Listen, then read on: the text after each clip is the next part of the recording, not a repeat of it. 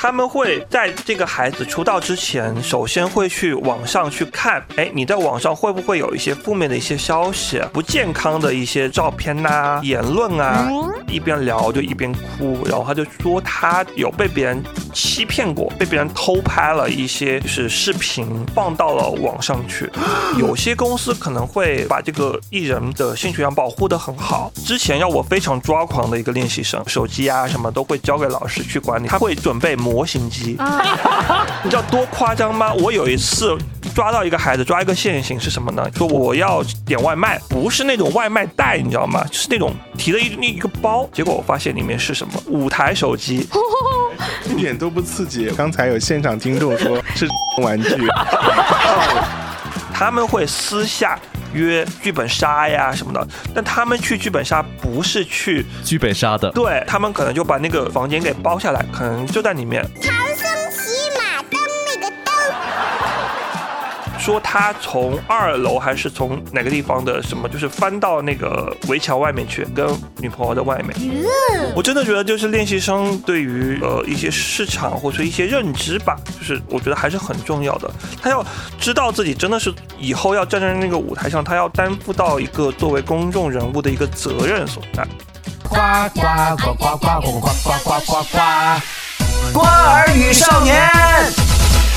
瓜语少年嘉宾招募啦！如果你是综艺、电视剧、艺人经纪、后期等各方面的从业者，如果你有料可爆，热情的邀请你来上我们的节目，面对面录制或者是远程连线都可以，还可以支持变声需求，请添加微信号 p o r o b o t， 再来一遍 p o r o b o t 来进行详细的联系了解就可以了。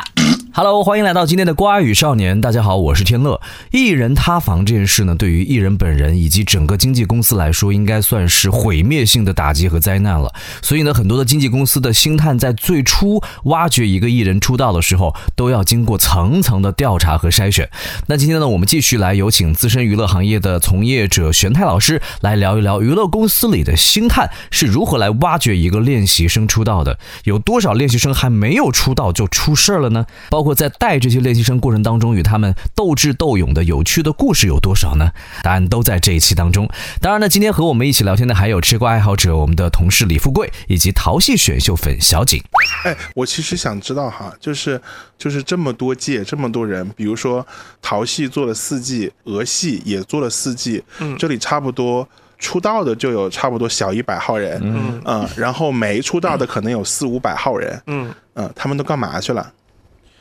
做微商、嗯、怎么讲呢？就是因为我朋友圈里面也有很多这种就是参加过相关选秀的节目然后没有出道的。我就举个例子吧，有一个孩子他他名字我就不说了，但是他也参加过这届的选秀节目之后呢，他之前也接受过一个采访，然后呢他当时签了一个公司，就是在呃选秀很火的时候有很多这种 M C N 的公司，就是那种网红公司去签了他们，然后就把他们送到这个节目去。然后呢他当时参加这个节目的时候呢，他很喜欢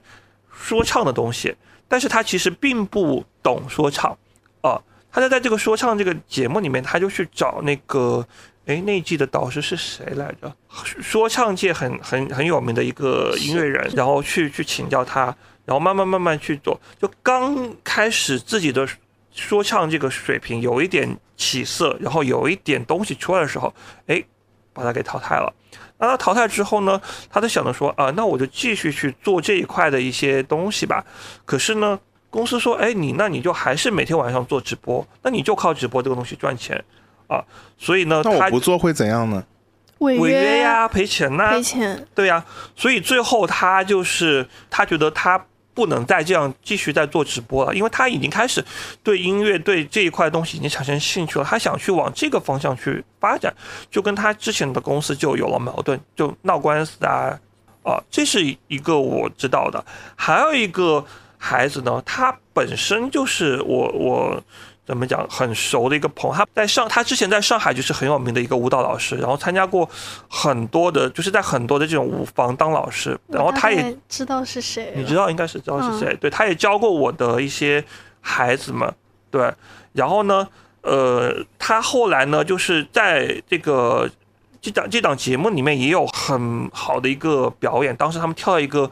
就是跟老虎有关的一个一个舞台，对，然后呢，对，那但是后来呢，他参加完这个节目之后回来之后，其实对他来说，我感觉啊，没有任何的帮助，或者是说没有任何的一些东西，他现在还是在做舞蹈老师，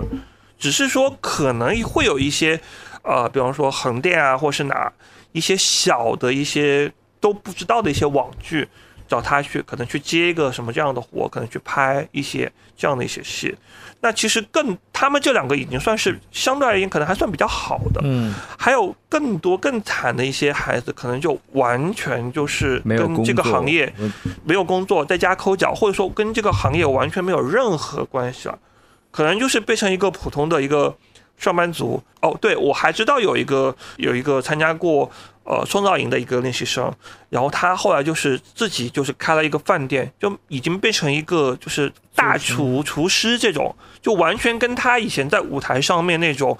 就是光辉亮丽的样子，已经完全就不一样了。哎，练习生的黄金年龄，或者是说你作为星探一般会选择什么年龄段的人当练习生呢？越小越好吧，应该是应该对，但是也不能太小，因为确实国家对这个东西还是会有管控。对，所以一般我们找到练习生的最黄金段的年应该还是十五岁到二十岁。十五岁的小朋友一般还在念初中。嗯，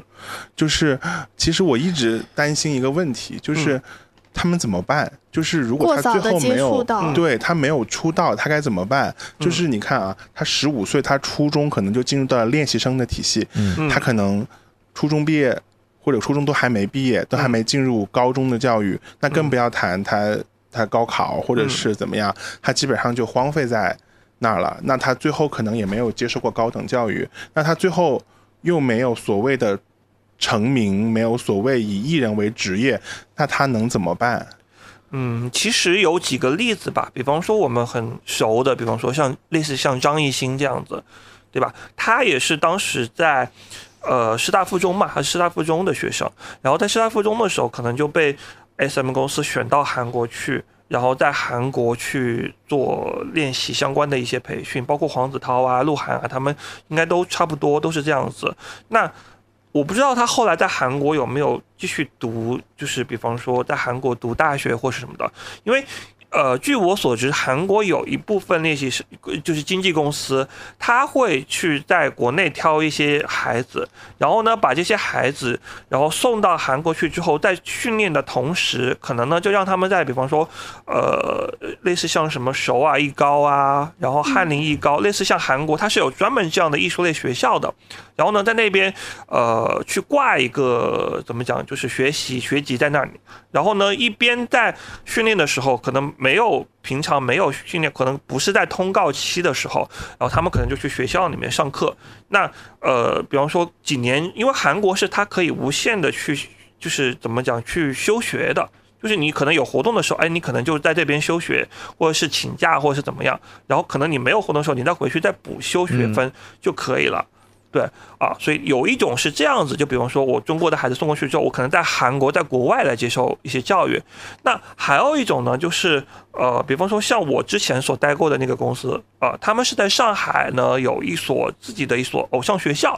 那同时在这个学校里面呢，你又可以学唱歌跳舞这一块的一些东西，同时呃，学校里面也会有这种文化课的这样的一些课程去给你做辅导。虽然说他可能拿到的学历。并不会特别高，肯定不是那种什么重点中学啊什么这种，但是他至少还是能够拿到一个呃职高或者是成人中专这样一个一个一个文凭的，你还是可以拿这个文凭以后，比方说去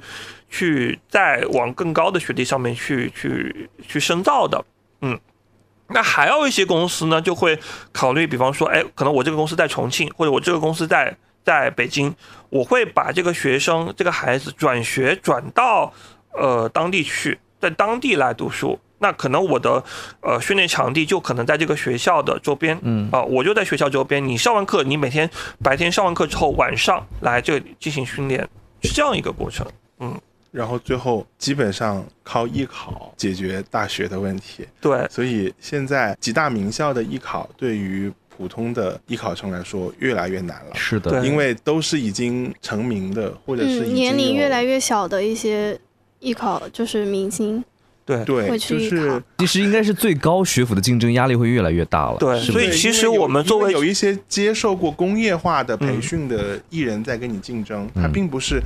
对于普通学生来说，他并不在同一起跑线上。对对对，其实就是我们作为啊、呃，比方说这个行业的一些从业者来说的时候，我们去找到一些。呃，比方说像你刚刚说，比方十五六岁的一些孩子，他们的家长肯定会很担心，呃，学业这一块的东西的。那其实像你刚刚提到这一点，我们就会跟他去说到这一点，就是，呃，如果比方说你到这些经纪公司来的话，呃，我们在你十六、十七岁的时候，可能就会有一些，比方说相对的一些曝光或者是一些露出，那你可能你去再去参加这些艺考的。呃，考试的时候，你就会比别人先天性的有一些，呃，怎么讲？这些老师他就会知道你。好，然后你刚才说的是负责任的公司，嗯、然后呢，市场上也会有一些所谓的比较黑心的公司。嗯，呃，像何老师说过一个话，就是应该在网上都有可以有视频还是音频的原文在，大概是说有一些公司就是为了去签一些年轻人，大规模大量的去签年轻人，然后以骗取他们未来的解约金，可能都是一个大几百万的解约金。这个现象在这个行业是存在的吗？呃，不能说不能说没有，但是但是怎么讲，还是算是比较少的。嗯，因为大部分在这个行业的呃经纪公司，大家还是会本着一个怎么讲，就是大家在同一条船上。因为现在尤其是做练习生的行业的这个公司，它前期一定是在一个怎么讲很大成本的一个投入的一个阶段。因为像练习生他在训练期间的就是什么衣食住行，基本上都是经纪公司去帮他们去呃来买单的。对，那连杂志都可以签练习生，这个成本会很大很高吗？我就签了，我不管你就好了嘛、嗯。但是经纪公司你要就是投入的话，你还是会考虑到回收的一个成本的呀。对，所以我杂志也好，或者说我旅行社也好，我去做这样的一些经纪公呃做一些练习生，我觉得是 OK 的。但是呢，它的它的这个成本的话，就是在前期的一些投入会比较。多，那自然而然他就会想到说，等到这些孩子出道的时候，我再从这个里面去分成，去赚他们呃以后出道之后这样的一些钱。对，那就会出现有一些公司，就是像你刚刚说的，就会签的时间会很长，多长呢？啊、最长的可能甚至达到十五年。对，十五年意味着什么？十五年意味着就是他可能他的最黄金的这个。怎么讲练习的这个时间，或者说他作为艺人最黄金、最能够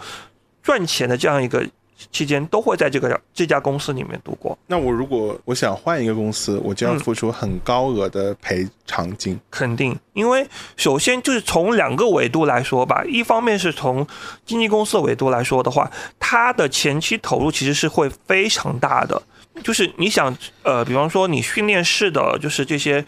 呃，水电啊，什么这些东西都不不说了。你要请到非常好的老师去，呃，给你做培训，然后包括有很好的这些后面的这些运营团队帮你去做运营。其实这个成本是非常非常高、非常非常高的。那自然而然，他不希望这些孩子就是我辛辛苦苦把你培养出来之后，你今天说你就走了，你就不在这个公司出来，你可能去别的公司去了，那我自然而然会把这个相关的违约金会赔，就是拉得非常高，就是让你不敢有这样的一个心。对，那黑心公司也是这样的吗？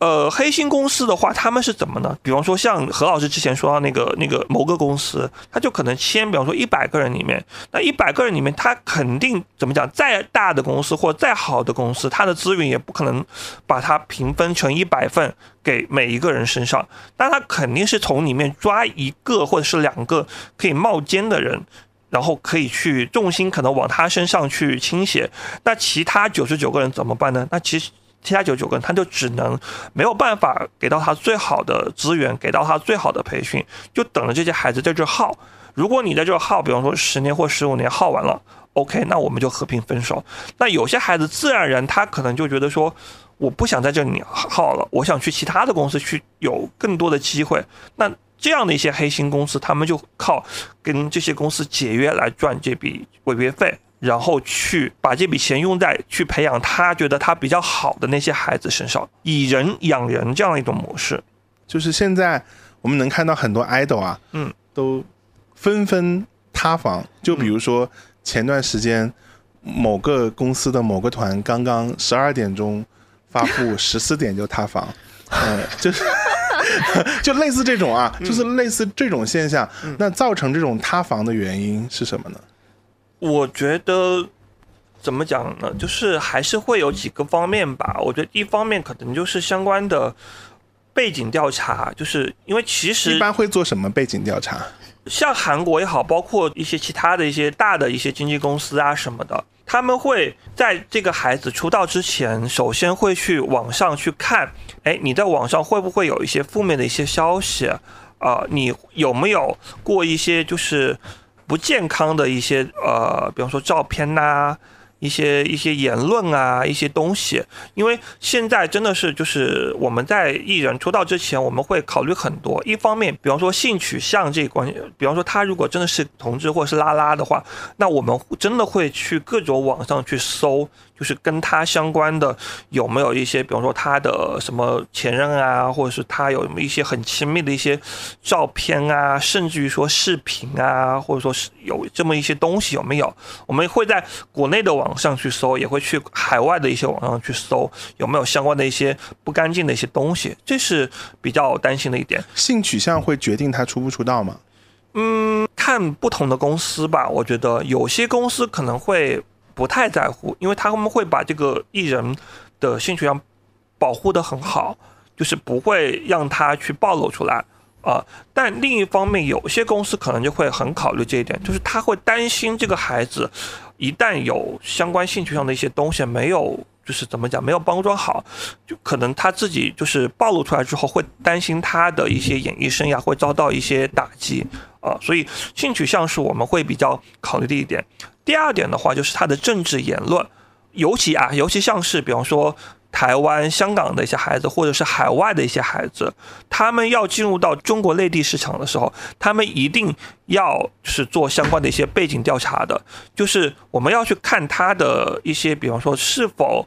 有一些，比方说港独啊、台独啊这样的一些呃言论的。那如果一旦有这样一些言论的话，这样的孩子是肯定不能在内地来出道的啊。这是第二点。第三点就是啊，呃，我们会去到他的家庭，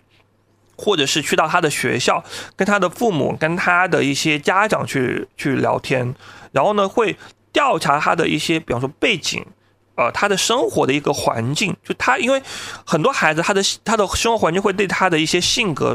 产生一些影响，所以我们会去调查他的学习生活的一些环境，呃，包括他父母的职业会不会对他的呃工作产产生一些影响。因为确实有一些艺人，他就是呃因为父母的一些问题，导致他在这个行业里面的一些工作会受到一些影响啊。就是父母一般是什么职业，嗯，你们会心里咯噔一下呢？呃，其实比方说做商业、商业、商务这一块的，就经商的，对经商的话，我们会稍微会心里会咯噔一下，因为经商的话，我们会考虑到，比方说父母做的这些企业有没有，比方说偷税漏税啊，有没有，比方说呃，涉及到一些什么黑社会啊，或者是什么相关这样一些东西，就是我们还是会很谨慎的。那什么父母什么职业会让你们觉得这个孩子应该不会出事儿？公务员的，因为我们之前我之前找到一个一个孩子，他练习生，然后他爸爸是某一个省会城市政府的一个什么那种呃呃。高官，然后妈妈是专门做法律这一块的。那我就觉得这样的孩子，他再怎么地，他也不会去出现有特别大的一个问题，因为父母他们都是做这个行业的话，肯定会对他的小孩的管教会比较就是严格一些。对，呃，所以这样的一些孩子，可能就我们会相对会放心一点，但是也不是说完全放心，是我们还是会去了解他的。然后除开这些之外呢，还有一个就是我们会问某每一个孩子，哪怕可能他呃十三四岁或十五六岁，我们也会去问他的一些情感的一些经历啊。当然，有些很多孩子他们会说啊，我可能。就是没有任何的什么恋爱经历啊什么的，但是也有相对比方说年纪比较小的一些孩子，他就已经有一些很很丰富多彩的这样的一些恋爱经历，所以才会导致说啊、呃，他们可能在刚刚出道的同时就被网友或是被他的一些朋友把一些相关的信息给暴露出来。对，那有实际的例案例吗？就是比如说你你一个很看好的选手或者一个很看好的练习生，嗯，可能在调查的这个方面、嗯、最后就被拿下来了。有吧，就是有我我曾经在成都啊，成都我有看过一个特别好的一个孩子，就外形条件是那种，就是我看到之后我觉得哎，真的就是他很适合去做练习生这一块的料的这样一个，但是呢呃，我在跟他聊聊聊聊，就是已经他已经进到面试环节，然后已经就是可能涉及到，比方说要签约的时候，然后我就找他，但是他一直就不愿意跟我去聊，就是很深入的去聊。那我就他不愿意去聊他的，一个是他的情感经历，再一个是他的性取向这个问题啊，所以我当时心里可能就已经有点咯噔了。怎么讲，我后来就抛开我所有的同事，我就私下单独约他去那个咖啡厅，我就找了一个很隐蔽的一个环境，我就跟他去聊，我说我今天没有任何的就是工作人员这种身份，我说就是一个哥哥跟你聊天的这种过程，然后我就跟他聊，然后呢他就后来一边聊就一边哭，然后他就说他的就是怎么讲，他的情感经历里面就是有被别人欺骗过，然后因为他是 gay， 对，然后呢他说他有被别人欺骗过，然后被别人偷拍了一些就是视频，然后放到了网上去，而且应该有很多人已经看过那个东西，所以他觉得如果我去做一个艺人，他其实他其实很想做艺人，就是他很很有才华的一个孩子，也也会写歌，然后外形条件也好，然后他也健身，然后身材也很好，对，但是真的就是因为这样一个东西，他觉得他有一个这样的黑历史，他已经完全不可能再登上他自己的那个舞台了，所以他现在只能做一个幕后的一个音乐人，去帮别人写歌，或是帮别人唱一唱那种叫什么 demo 或者是合音，挺可惜的一个孩子的。对，那如果一个、嗯、呃练习生已经进入到培养阶段，嗯。然后发生了，嗯，就是你刚才说的那、嗯、那些事儿，就是可能你公司已经培养了几年之后，嗯，发现哎，可能在背景调查的时候没有调查到的一些事儿，嗯，已经发生了，会怎么样呢？就停止练，停止练习嘛。我觉得，比方说有某某之前也有某个公司，就是也是国内比较大的一个经纪公司，然后他们也做过一个小朋友的男团，然后那个男团里面有一个孩子也是。就是之前有上过热搜，应该你们也都知道，对，就是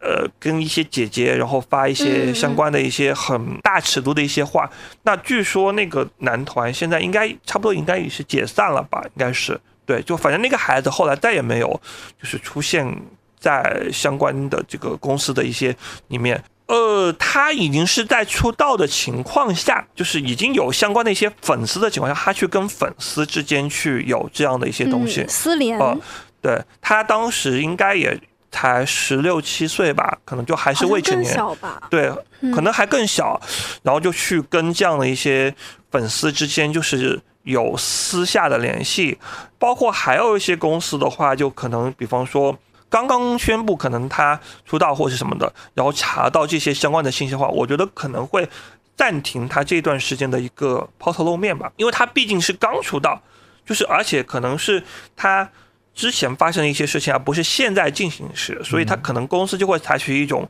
先冷静处理，先让他先消失一段时间，等到这个事情这个风波可能过去了之后，然后再让他来慢慢的去出出来去跟大家见面，这样一种形式。哎，那练习生这个阶段，嗯，是不能谈恋爱的吗？我觉得大部分经纪公司应该都会规定，就是练习生阶段是不能谈恋爱的。那如果谈恋爱会怎么样呢？有些公司，比方说有些公司他会考虑，就是如果我查到，就是有真凭实据的查到你这个练习生有谈恋爱的行为的话，不管你是跟那都会采取一种，就是要不就是把你给淘汰掉，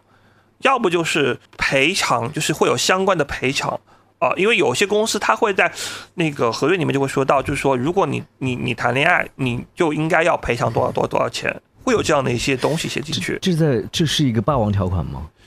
这个其实怎么讲？因为我觉得你你是你是吃这碗饭的，那你就不能吃那碗饭。嗯，对，就是因为你想，就是像像比方说像这个小景小景是吗？嗯，就是小景他这样的这些粉丝的心态来说，我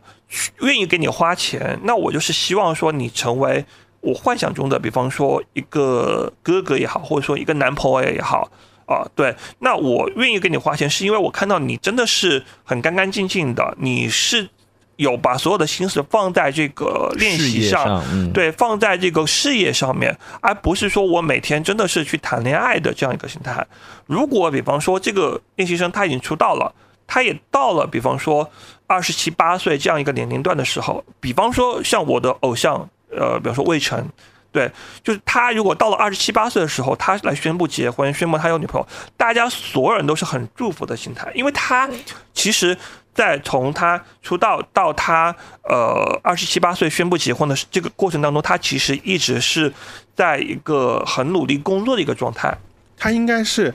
呃，他那个结婚的对象是他他对大学同学。对，哎，其实我好奇的是，你看啊，那些练习生就基本上他们成为练习生之后、嗯、被放在一起之后，嗯，就是吃住、嗯、学习、练习都在一起，嗯，嗯然后也是一群可能是。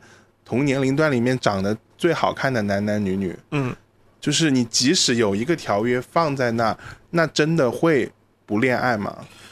呃，这一点的话、呃、怎么讲呢？就是我有非常的实力可以跟你讲，就是怎么讲呢？就是之前在韩国也好，包括在国内也好，然后呢，我都有遇到过一些练习生，然后呢，他们也跟我讲过，他们就是比方说私下是怎么谈恋爱或者是什么的。就比方说国内有些公司，他可能很很夸张，比方说男生他可能在就是公司为了防避他们谈恋爱，可能男生的练习室是在呃这个地方，女生的练习室是在另外一个地方，可能中间相隔可能。就是二十多分钟或者三十多分钟的车程，就隔着很远的，但他们一样的还是会有办法。怎么呢？比方说周末的时候休息的时候，他们会私下约，比方说因为男现在很多人喜欢去一些比方说剧本杀呀什么的，但他们去剧本杀不是去剧本杀的，对，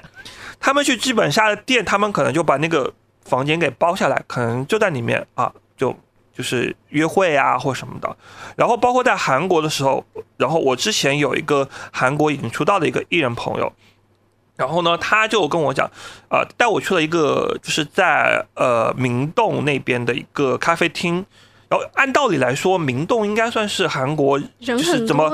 就是人很多然后很繁华的地方，应该明星应该不太会在那边来约会或什么的话，但是他跟我说，他说最危险的地方就是最安全的地方。对，他们是怎么呢？他们会找到一个咖啡厅，然后呢，咖啡厅那个咖啡厅一般是那种就是不会是那种很大的或者是那种很打眼的那种咖啡厅，会找一个很小的咖啡厅，然后呢，一般是比方说男孩子先过去，然后在那边买咖啡，然后买完咖啡之后，他可能就会。把咖啡带到二楼去某个房间里面，然后放在那，可能他就会去洗手间了。好，然后女孩子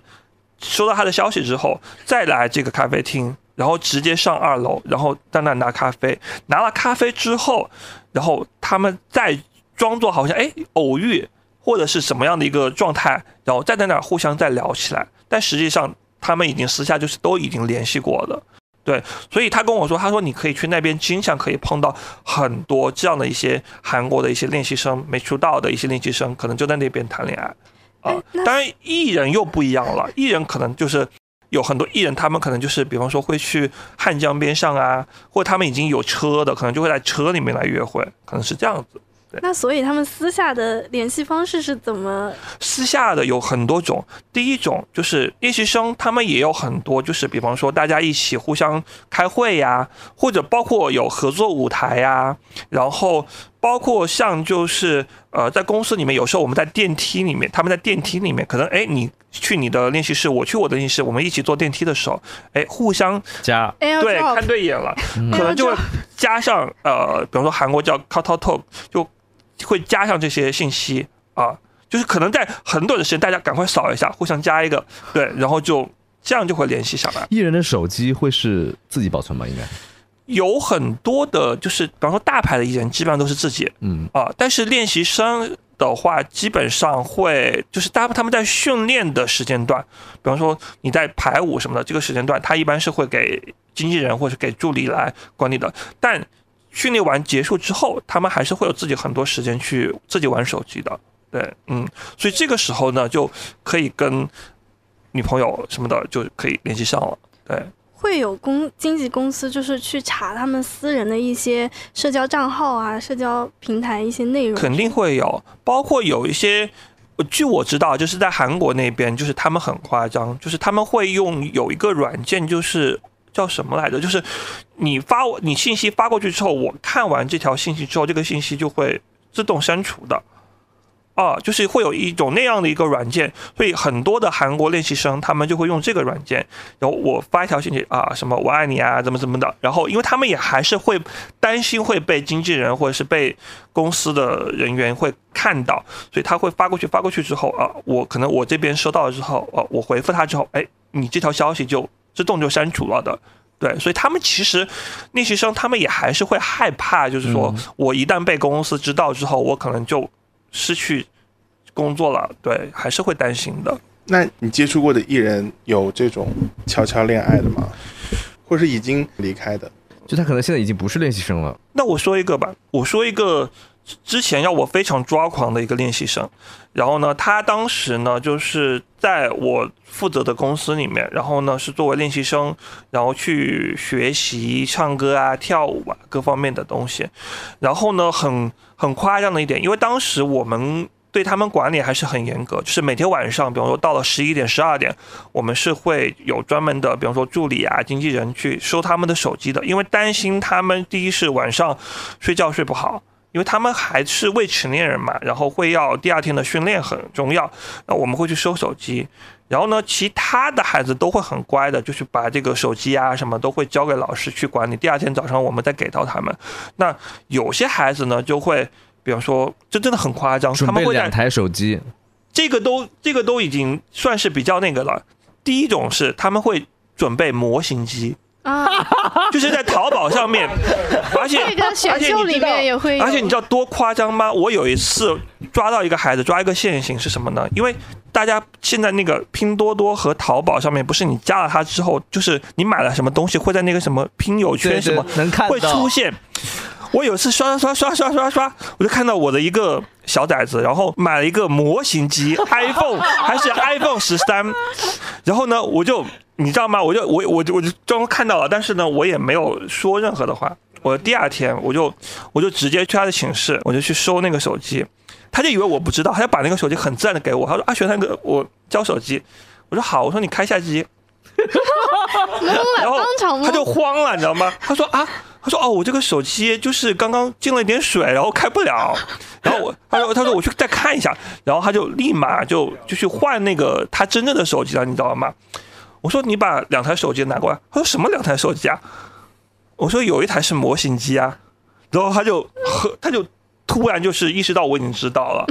他说你怎么会知道了？我说我我不会告诉你的。对，这这是一种，还有一种，还有一个就是我刚刚没有说完的那个，那个很夸张是什么呢？就是他当时就是来来了之后，他就一直说我不交手机，我不交手机，我我要点外卖，我晚上要吃东西。我说好，我说那行啊，我说我有手机啊，我给你点外卖。然后呢，他说不行，他说他必须要用他的手机点，他有什么优惠券什么的。好，我说那我开始也没想那么多，你知道吗？我想好，那你就点吧。你点了，比方说你你外卖吃个外卖最多也就半个小时吧，是吧？然后加上送可能也就一个小时。我那你一个小时之后你就来，就是把手机给我啊。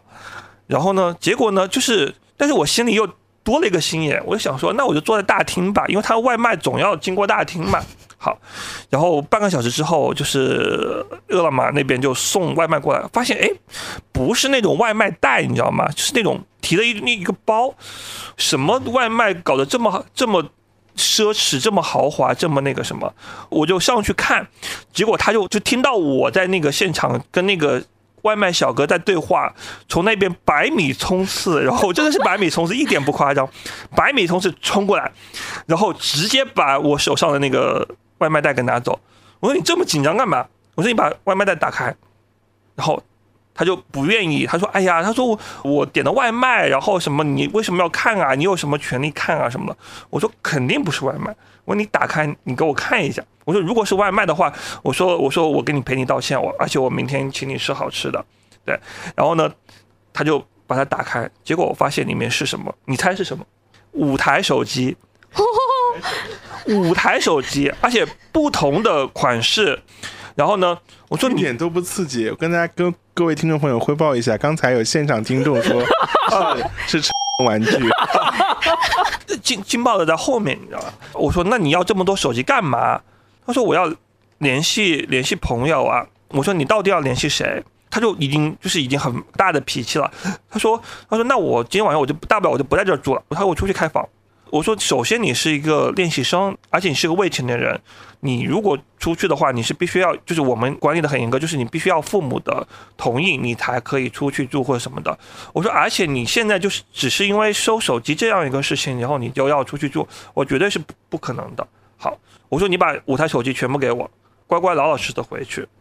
他看就是也犟不过我，然后他就回去了。回去了之后，第二天早上我起来之后，他们同寝室的人说他根本就没有回去，然后说他从二楼还是从哪个地方的什么，就是翻翻下去，你知道吗？就直接翻到那个围墙外面去，就出去了。还是后来他的父母打电话给我们，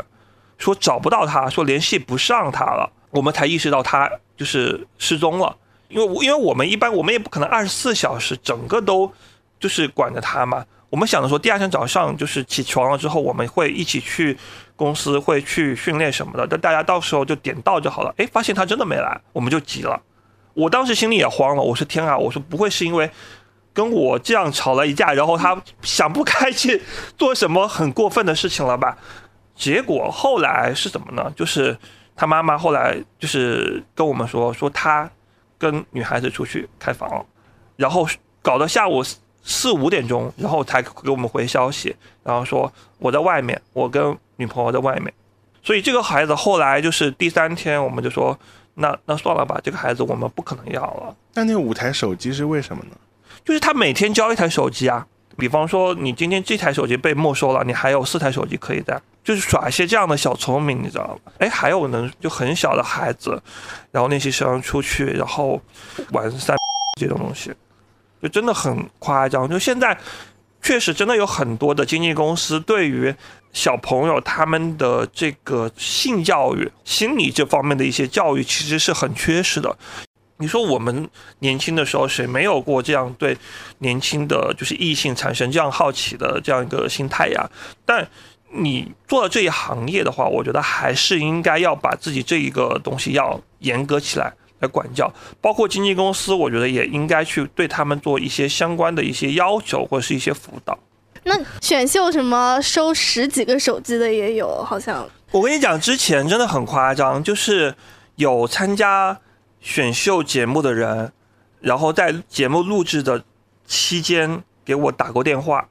因为按道理来说，比方说你们都知道，就比方说你去录节目的话，按道理来说，就是所有的练习生的你的手机什么的都要被被收掉的嘛。但是真的有人，当时我第一反应他跟我打电话说，我说哎你淘汰了呀，对，我说哎你淘汰了，他说我没有啊，他说我没有，他说我现在是在呃便利店，然后借别人的手机，然后来给你打电话，然后来就是了解一下，就是比方说外面的情况是什么样。嗯、我相信肯定除了他之外，肯定还有其他的艺人，对。然后包括之前做这个节目的一些朋友，就是他们也说，呃，他们从什么什么厕所水箱里啊，对，马桶啊，然后天花板上，然后还有什么就是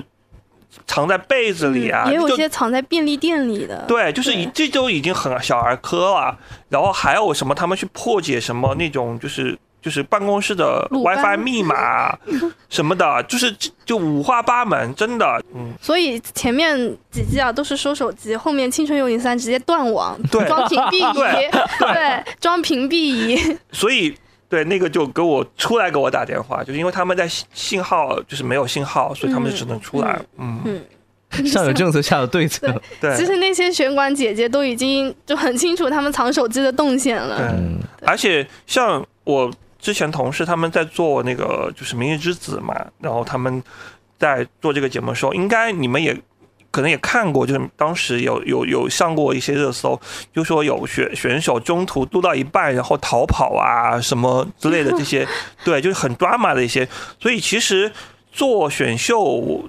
或者说做选管这个工作吧，真的还挺辛苦的，因为早上你要很早陪他们这帮孩子起床，你可能要去，比如说男生管男生，可能男生的这个选管还要早上去把他们从床上就直接拖出来，对，然后之前应该也有拍过嘛，就是他们、嗯、对, 对睡觉然后也没穿衣服，整个就这样子被对直接拉起来，就直接被被拖出来，对，然后套套上羽绒服就赶出去，对，套上衣服然后直接就把他拉到那个训练场，对，真的有这样子。然后嗯，中间然后还要帮他们去解决各种各样的这种生活呀，然后各方面的难题，嗯、晚上很晚才陪他们回去。天哪，生活助理也就是对，真的其实很还很辛苦。嗯、然后比方说谁和谁之间有矛盾了，还要去做疏导、劝架、拉架。对，劝架拉架。比方说谁逃跑了，还要把谁给揪回来。嗯、对，看病什么的都是一起去。对，所以真的就是还就是我的同事们，真的他们都还挺辛苦的，做这一行。对。真的就是他们，你你永远想不到这帮孩子他们有什么奇思妙想的东西出来，真的就是就是每天感觉斗智斗勇，真的是跟我们每天在斗智斗勇，像幼儿园班主任。嗯嗯，嗯好，那在这个系列的这个最后，嗯、我们我们想请呃玄泰老师来立一个 flag， 就是您经历了那么多星探，或者是见过那么多可能还没有出道的练习生，嗯，您留下几个名字，你觉得他可能。在未来，再过再过几年，他可能就会爆红或者爆火的练习生。预测是吗？大预测？预测吗？对，就像你看中的华晨宇是一样的，是吗？就是当时最后的冠军。这不算，这不算，这不算。我我觉得沈晓婷这种可以算吧，她在韩国已经算很爆了，但是在国内可能。对他来说，可能就是还没有特别的，就是关注那么的。那你签的或者你经手的呢？我不知道啊，因为他们这几个人，他们也在准备，就是参加，就是明年的这个男生版的，就韩国的那个选秀节目，哦、他们很有可能会代表就是中国练习生去到韩国去进行选秀。其中有几个孩子啊，就是就是我之前的所在那个偶像学校的几个孩子，我觉得他们的就是实力还是包括各方面还是很强的。就是有一个孩子叫于家良，然后呢，他呢就是因为。他是一个对自己自律就是要求很严格的一个孩子，然后他当时就是在呃在上海学习的同时，就是可能放弃了一段时间的文化学习，然后再回到他自己所在的就是家乡天津的时候，然后他同样在那个呃就是文化课的考试，他也可以考前十还是前五，对，就是文化和专业都非常好的一个孩子。然后他，比方说最近他可能在准备这个韩国这个节目的面试的这个过程当中，他就开始自己去自学韩语，去选韩语歌，然后包括他各方面的就是呃对待这些老师啊，对待这些呃哥哥姐姐们，他也是非常有礼貌的一个孩子，所以我觉得这个孩子应该也会在未来的某一天会很大火的。然后还有一个孩子呢，是也是跟他是同一个就是偶像学校的一个孩子，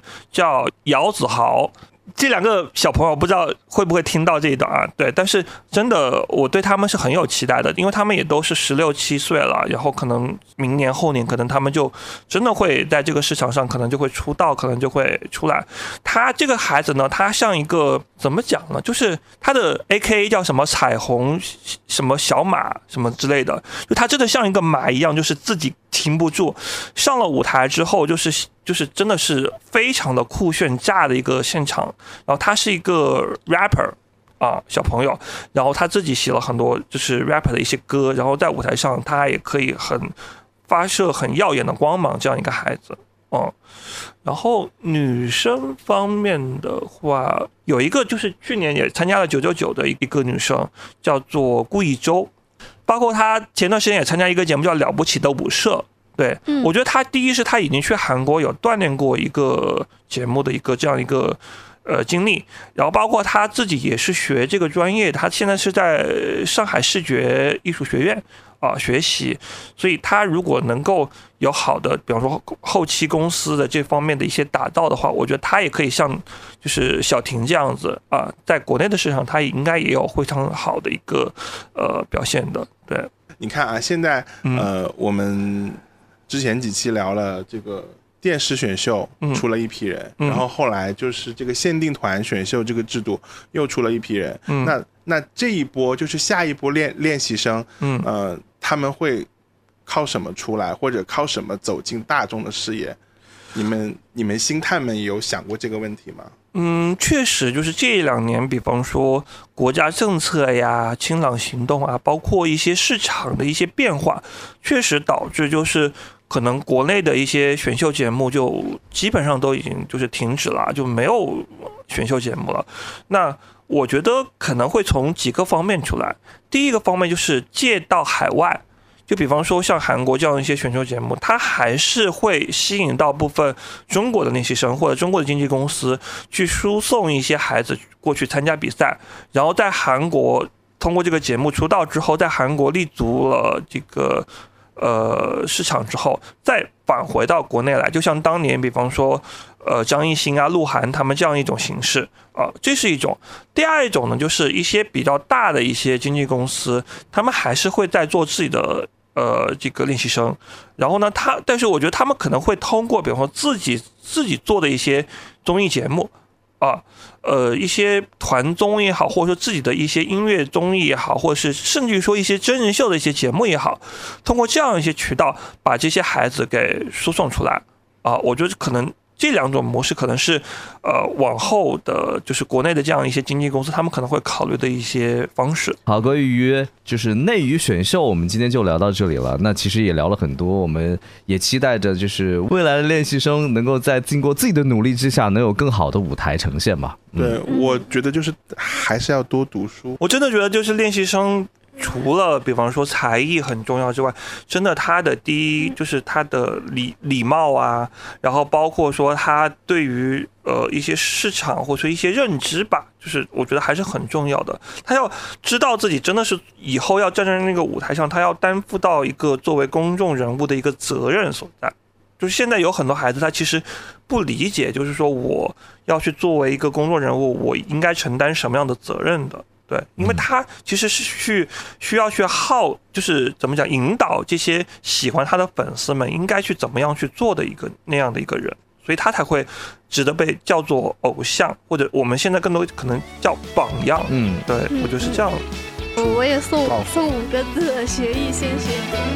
感谢收听《瓜儿与少年》，邀请玄泰老师的三期节目到这里就告一段落了。欢迎你订阅、点赞、留言，只有订阅你才能够收到下期更新提示。如果您是综艺、电视剧、艺人经纪、后期等各方面的从业者，如果你有料可爆，热情邀请你来上我们的节目，面对面录制或者远程连线都可以，还支持变声需求哦。请添加微信号 p o r o b o t。P O R O B O T。